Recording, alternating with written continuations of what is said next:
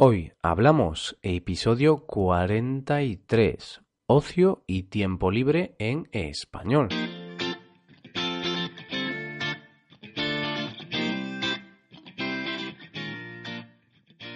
Bienvenidos a Hoy Hablamos, el podcast para aprender español cada día. Ya lo sabéis, publicamos nuestro podcast de lunes a viernes. Podéis escucharlo en iTunes, Stitcher o en nuestra página web hoyhablamos.com. Recordad que en nuestra web tenéis disponible la transcripción completa del audio que estáis escuchando.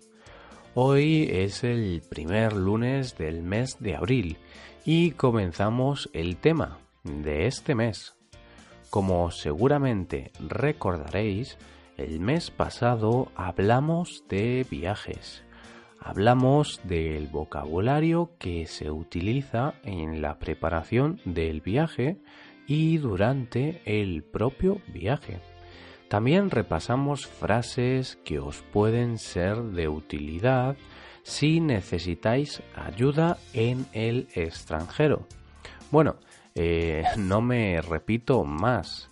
Si habéis escuchado los podcasts de los lunes del mes de marzo, sabréis de lo que hablo. Y si no los habéis escuchado, ¿a qué esperáis? En el mes de abril hablaremos de ocio y tiempo libre.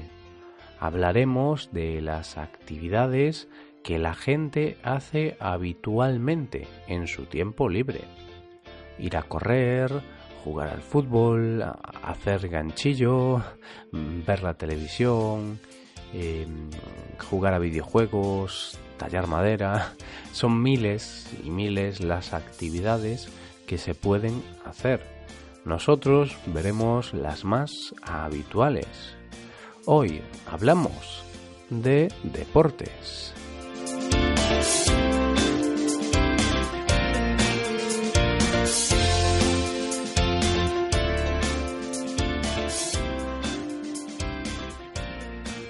En el episodio de hoy comenzamos a hablar del ocio y del tiempo libre. Quizás recordáis que en el episodio 7 de este podcast hablamos de qué hacen los españoles en su tiempo libre. Ahí hablamos sobre las actividades a las cuales los españoles dedicamos más tiempo en nuestro tiempo libre, en nuestro tiempo de ocio. Las más frecuentes eran ver la televisión, ir a dar un paseo, hacer deporte o leer un libro. Si queréis ahondar un poco más en este tema, os recomiendo escuchar ese podcast. Bueno, primero quiero disculparme si me escucháis un poco raro, pero estoy un poco resfriado estos días, entonces mi voz no está al mismo nivel que en otros podcasts. Pero bueno, sigamos. Hoy vamos a hablar de deportes, porque la mayoría de las personas dedica gran parte de su tiempo libre a los deportes, ya sea practicando un deporte o siguiendo un deporte. Aquí eh, quiero destacar el verbo que usamos para hablar de deporte. Usamos el verbo seguir para decir que alguien es seguidor de un deporte y ve partidos y noticias sobre él de manera frecuente. Así pues, mm, aquí tendríamos a dos tipos de personas.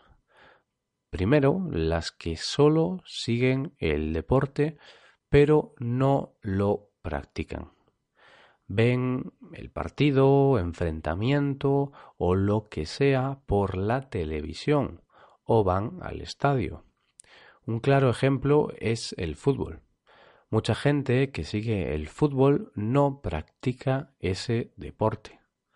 Hay gente que lleva muchos años viendo fútbol y en su vida han tocado una pelota. ¿No es increíble?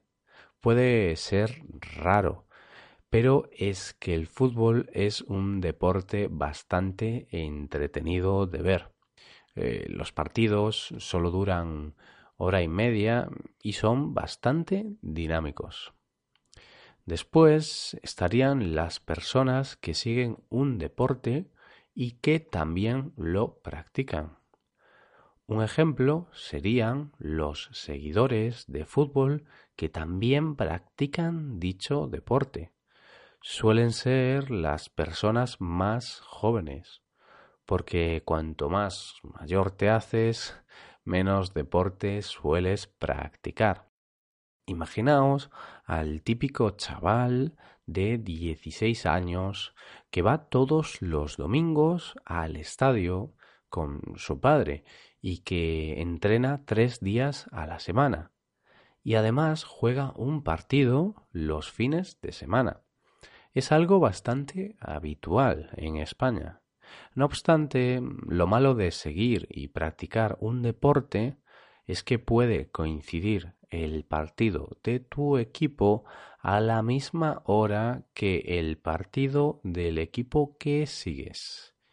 Yo represento el ejemplo que acabo de comentar. Cuando tenía 16, 17 años, jugaba en el equipo de fútbol de mi barrio entrenaba tres días a la semana y jugaba un partido los fines de semana. También era fiel seguidor del Celta de Vigo, el equipo de mi ciudad. Pero desgraciadamente a veces coincidían mis partidos con los del Celta, por lo que no podía ir al estadio a ver al equipo de mi ciudad. Además éramos bastante malos y nos metían goleadas. Casi ni merecía la pena ir a jugar. Y ya que estamos hablando de fútbol, ¿sabíais que es el deporte más seguido en el mundo? Correcto. Aproximadamente tiene 3.500 millones de seguidores en el mundo. Tengo aquí delante un artículo que habla de los 10 deportes más seguidos del mundo. Son los siguientes. Fútbol, con 3.500 millones de seguidores. Cricket, con 2.500 millones de seguidores. Hockey sobre hierba, con dos mil millones de seguidores. Tenis, con mil millones. Voleibol, con 900 millones. El ping-pong, con 850 millones. El béisbol, con 500 millones. El golf, con 450 millones. El baloncesto, con 400 millones y el fútbol americano, con otros 400 millones. ¿Qué os parecen estos números? Mm, lo cierto es que a mí me sorprendieron bastante. De todos esos deportes, en España solo son populares el fútbol, el baloncesto y el tenis. Mm, los demás no son muy populares y hay algunos, como el cricket, que son casi inexistentes en nuestro país. Pero el fútbol, el fútbol nos encanta. Ver a tantos jugadores disputar la pelota para meterla en esas grandes porterías es emocionante. Por su parte, el cricket es casi desconocido en España. Tengo entendido que es un deporte muy seguido en la India y en Australia, creo.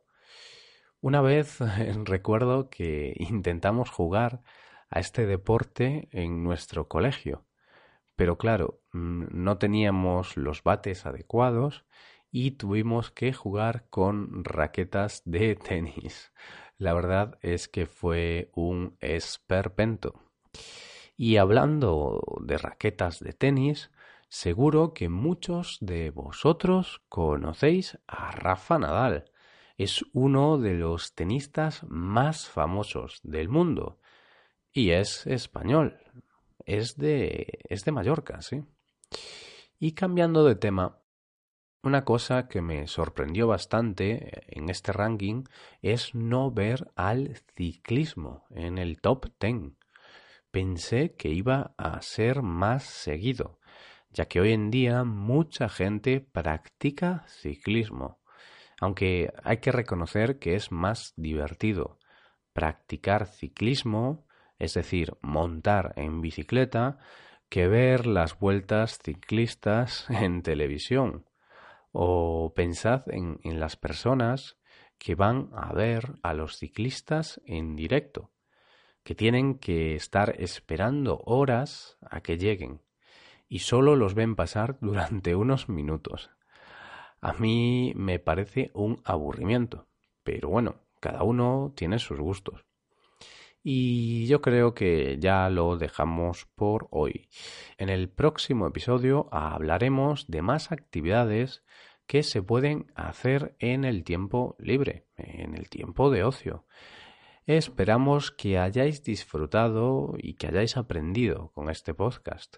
Si tenéis alguna pregunta, dejadnos un comentario en nuestra página web hoyhablamos.com nos ayudaríais mucho dejando una valoración de 5 estrellas en iTunes. Así que ya sabéis, id a nuestro podcast en iTunes y dejadnos una valoración de 5 estrellas. También me gustaría recordaros que podéis consultar la transcripción completa de este podcast en nuestra página web. Muchas gracias por escucharnos y por valorarnos positivamente.